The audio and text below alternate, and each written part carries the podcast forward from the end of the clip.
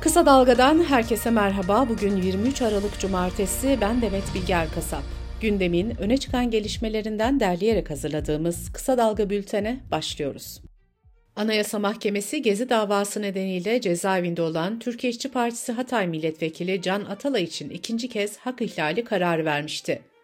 Bu karar uyarınca Can Atalay'ın hemen tahliye edilmesi gerekiyordu. Yüksek Mahkemenin kararı gönderdiği İstanbul 13. Ağır Ceza Mahkemesi heyeti ise gerekçeli kararın açıklanmasını bekleyeceğini duyurdu. Can Atalay'ın meslektaşları Anayasa Mahkemesi kararının uygulanması için Çağlayan'daki İstanbul Adliyesi'nde adalet nöbeti başlattı. Avukatlar Can Atalay'ın derhal tahliye edilmesinin anayasal zorunluluk olduğunu belirtti. Bültenimiz yayına hazırlandığı sırada tahliye ilişkin bir karar alınmamıştı. Yerel seçimlere bugün itibariyle 99 gün kaldı. Yüksek Seçim Kurulu sandık sonuçları paylaşım sisteminin kullanımına ilişkin bir genelge hazırladı. Buna göre siyasi partiler diğer seçimlerde olduğu gibi sonuçları Yüksek Seçim Kurulu ile aynı zamanda takip edebilecek. Türkiye'nin dört bir yanından yüklenen oy pusulaları paylaşım sisteminden görüntülenebilecek. Siyasi partilerin aday belirleme ve işbirliği çalışmaları sürüyor. Cumhuriyet Halk Partisi 3'ü büyükşehir, 9 il dahil 126 seçim çevresinde belediye başkan adaylarını açıkladı. CHP sözcüsü Deniz Yücel, 35 seçim çevresinde ise örgüt denetiminde ön seçim kararı alındığını söyledi. DEM Parti seçim işbirliklerine tamamen kapıları kapatmamakla birlikte yerel seçimlere kendi adaylarıyla katılma kararı almıştı. DEM Parti eş genel başkanı Tülay Hatimoğulları BBC Türkçe'den Ayşe Sayın'a konuştu. Hatimoğulları şunları söyledi. Baştan açık, şeffaf, demokratik ilkeler çerçevesinde masaya oturulacaksa konuşmaya hazırız. Ancak henüz oturulmuş, konuşulmuş, müzakere edilmiş hiçbir şey yok. Yerel seçimlere tek başına girme kararı alan İyi Parti'de gerilim sürüyor. İyi Parti Ankara'da Akyurt, Çubuk, Haymana ve Beypazarı ilçe başkanlarının görevden alınmasının ardından Çankaya yönetimine de el çektirildi. Basına yansıyan kulis haberlerinde de partiden istifaların süreceği belirtiliyor. Hakimler ve Savcılar Kurulu'nun adli ve idari yargıyı kapsayan 506 kişilik kararnamesinin yankıları sürüyor. Kararname ile haklarında çeşitli iddialar bulunan yargı üyeleri tenzili rütbeye uğramıştı. Anadolu Savcısı Gökalp Kökçü, Erzurum Bölge Adliye Mahkemesi üyeliğine gönderildi. Kökçü, başta Dilan Engin Polat çift olmak üzere fenomenler hakkında yürütülen kara para ve örgü soruşturmasının başındaydı. Anadolu Başsavcı Vekili Mesut Erdinç Bayhan da İstanbul Bölge Adliye Mahkemesi'ne düz savcı olarak atandı. İzmir Cumhuriyet Başsavcı Vekili olarak görev yaparken adı FETÖ borsasına karışan ve Yargıtay'da yargılanan Okan Bato da Antalya Bölge Adliye Mahkemesi Cumhuriyet Savcılığından Erzincan Savcılığına gönderildi. Anayasa Mahkemesi Cumhurbaşkanı Erdoğan'a hakaretten ceza alan Sol Parti üyesi Hüseyin Karadağ'ın başvurusunda hak ihlali kararı verdi. Bir Gün Gazetesi'nin haberine göre dava yeniden görüldü ve Karadağ beraat etti. İstanbul'da CHP'li Kadıköy Belediyesi 2015 yılında yapılan kamulaştırmayı ödemediği gerekçesiyle icralık oldu. Belediye binasından alınan klima, televizyon, 12 adet masa ve sandalye icadan satılmak üzere Yedem'in deposuna götürüldü.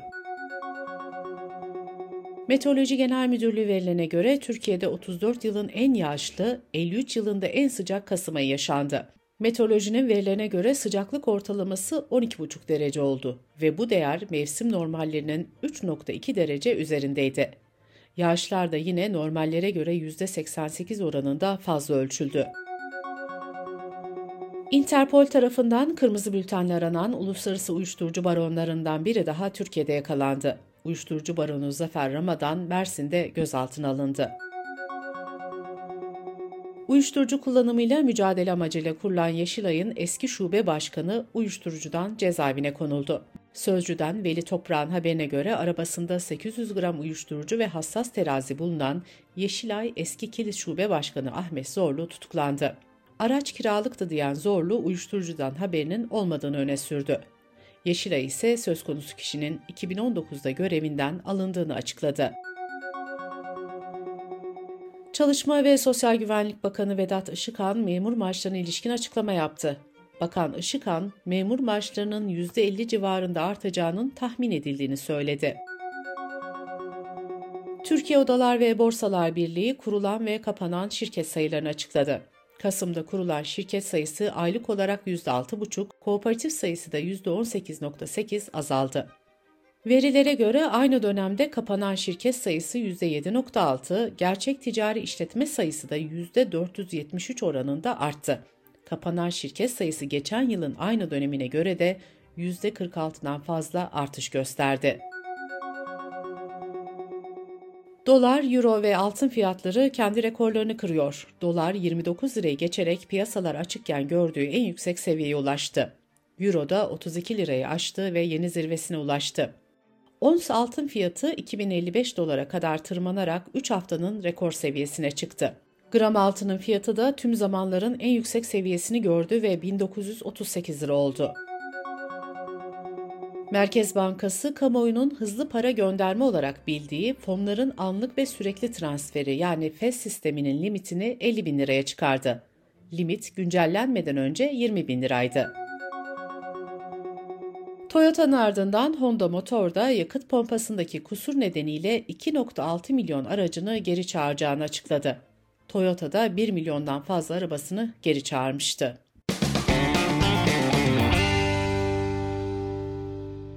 Dış politika ve dünyadan gelişmelerle bültenimize devam ediyoruz. İsrail'in 7 Ekim'den beri saldırdığı Gazze'de insani kriz büyüyor. Gazze'deki son duruma ilişkin açıklama yapan Dünya Sağlık Örgütü, kentin kuzeyinde işlevsel hiçbir hastanenin kalmadığını duyurdu. Dünya Sağlık Örgütü temsilcisi yeterince yakıt, hastane çalışanı ve diğer önemli ihtiyaçlar bölgeye ulaşmadığı sürece tüm hastaların yavaş ve acı dolu bir şekilde öleceğini söyledi. Hastaneler savaş başladığından bu yana İsrail'in Gazze'ye düzenlediği saldırıların hedeflerinden biri haline gelmiş durumda. Dünya Sağlık Örgütü geçtiğimiz günlerde yaptığı açıklamada Şifa Hastanesi'nin kan gölüne dönüştüğünü bildirmişti. Uluslararası Yardım Kuruluşu Oxfam'da Gazze halkının %90'ından fazlasının aşırı açlık çektiğini bildirdi. Gazze'de durum böyleyken Birleşmiş Milletler Güvenlik Konseyi'nde insani yardımlara ilişkin karar tasarısı anlaşma sağlanamaması nedeniyle bir kez daha ertelendi. Prag'daki Karlova Üniversitesi'ne düzenlenen silahlı saldırının ayrıntıları ortaya çıkıyor. Saldırganla birlikte en az 15 kişi hayatını kaybetti. Prag Emniyet Müdürü, üniversite öğrencisi olan saldırganın Prag'da daha önce işlenen iki cinayetinde faili olabileceğini söylüyor. Saldırganın üniversite baskınından önce de babasını öldürdüğü belirtiliyor. Ülkede bugün milli yas ilan edildi. Rusya'nın 2022 Şubat'ında Ukrayna'ya saldırmasıyla başlayan savaş ikinci yılını doldurmak üzere. NATO Genel Sekreteri Stoltenberg, Rusya'nın hedeflerine ulaşmasının imkansız olduğunu savundu. Genel Sekreter, Putin Ukrayna'yı kalıcı olarak kaybetti, dedi.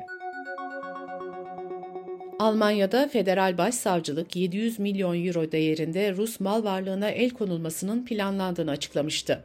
Rusya Dışişleri Bakanı Lavrov, Almanya'nın planlarını sert bir dille eleştirdi. Lavrov, Alman hükümeti için hırsız takımı dedi.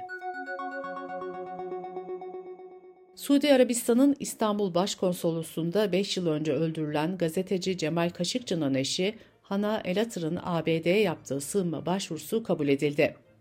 Hana Elatır, ülkesi Mısır ya da 25 yıldan uzun süre yaşadığı Birleşik Arap Emirlikleri'nde can güvenliğinin olmayacağını söylemişti. Avrupa Birliği düzensiz göçe karşı önlemleri artıracak adımlar atarken Güney Kıbrıs Rum kesimi bu yıl 11 binden fazla göçmenin ülkesine geri gönderildiğini duyurdu. Bu rakamın Avrupa Birliği'nde bir ilk olduğu belirtildi. İtalya ise 3 yıl içinde 450 bin yabancı işçiye oturma izni vermeyi planladığını açıkladı.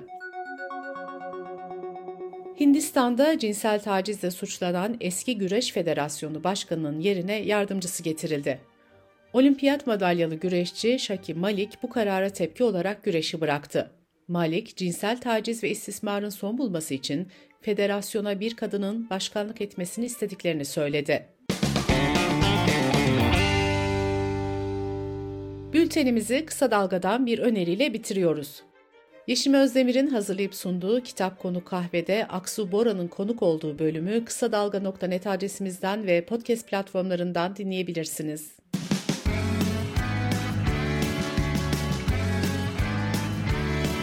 Kulağınız bizde olsun. Kısa Dalga Podcast.